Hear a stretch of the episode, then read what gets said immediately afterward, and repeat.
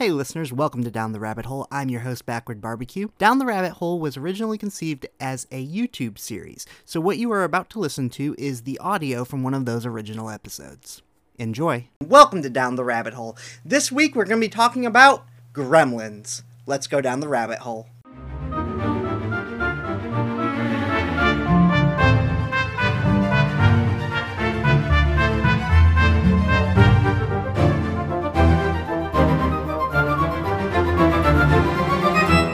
The movie was written by Chris Columbus, who later went on to direct the first two Harry Potter movies. He only wrote the script as a demo and did not expect the script to actually be picked up and made. His version of the script was much darker and involved the mom getting decapitated, and Gizmo actually turning into the main villain.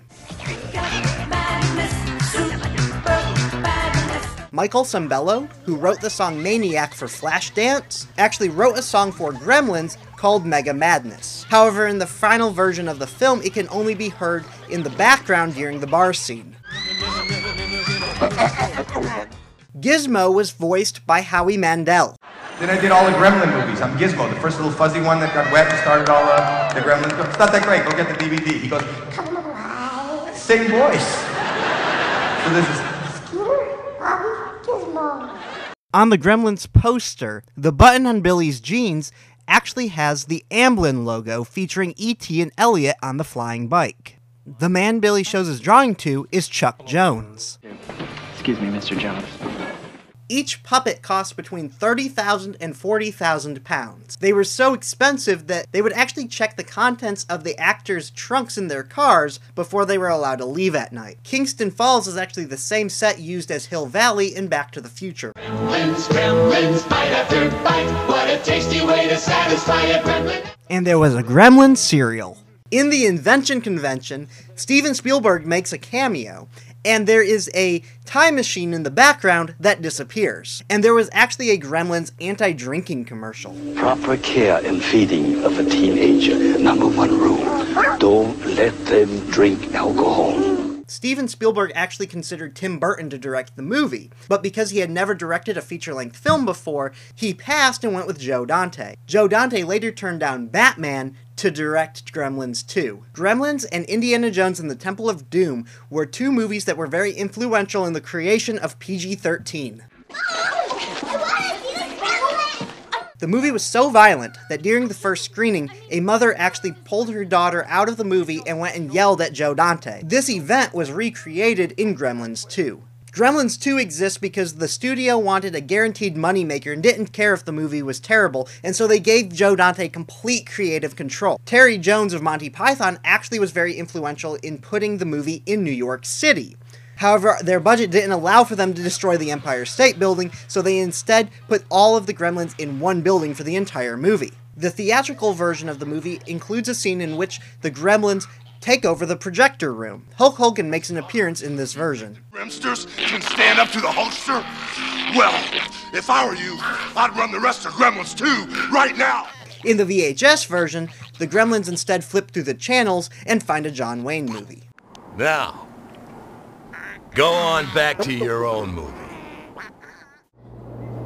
Because the lip sync is so difficult to perform live and takes so many people, and because Tony Randall talks so quickly in, in this film, uh, I decided that the best way to do that is to pre-program all the all the lip sync dialogue and perform the rest of it live. Then you actually just program the upper lip first, and then the lower lip and the tongue and the jaw, each a separate pass, and then the Gilder flute will play it back at the uh, at real time. Boy, this is a really good movie. And there you have it. A true unsolicited testimonial from Gizmo himself.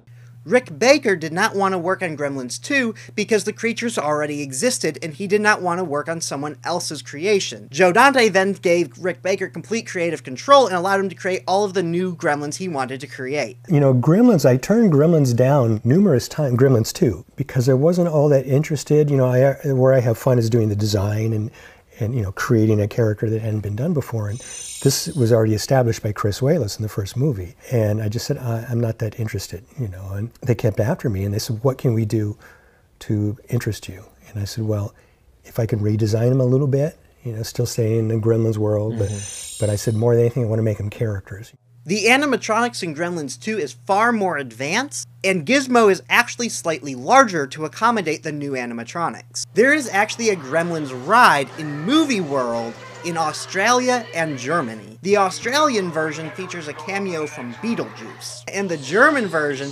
features a cameo from Elf. We learn about the Mogwai's backstory from the official novelization by George Gipe. The Mogwai were invented by the scientist Mogturmen from the planet Ynnis. They were invented to be intelligent and completely peaceful. They were intended to be sent to every inhabitable planet in order to teach those planets about peace. There was a miscalculation. However, not every Mogwai turns evil. Gizmo is among the few that are known as Eternals. Joe Dante, on the other hand, says the whole novel is made up and that you get Mogwai by breeding pandas with dragons. Mogwai is what I am, doesn't age. The Mogwai vocal cord is actually attached to the, what is that thing that hangs down? Uvula? The uvula, but it's, it's, it remains taut regardless of how old a Mogwai, I don't know.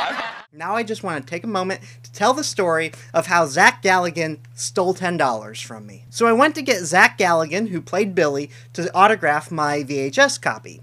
Autographs were $20. I handed a hundred to his manager. At this point, he leans over to her and says, after them, we're gonna take lunch. We started talking, we were talking for several minutes. She says, Your change is $70. She hands it to me. I know something's wrong. I count it. It is $70, so I put it away. Few minutes later, after we finish talking, we walk away, and my brother says, Did she give you the wrong change? We turn around, and they are both gone. If you enjoyed that, you can check out the full video version at youtube.com slash backwardbarbecue. That's B-C-K-W-R-D-B-B-Q. You can also check out my other podcasts, Spew, Spectrum People Enjoying Wizardry, a Harry Potter Autism podcast, and that's available anywhere podcasts are found. Namaste.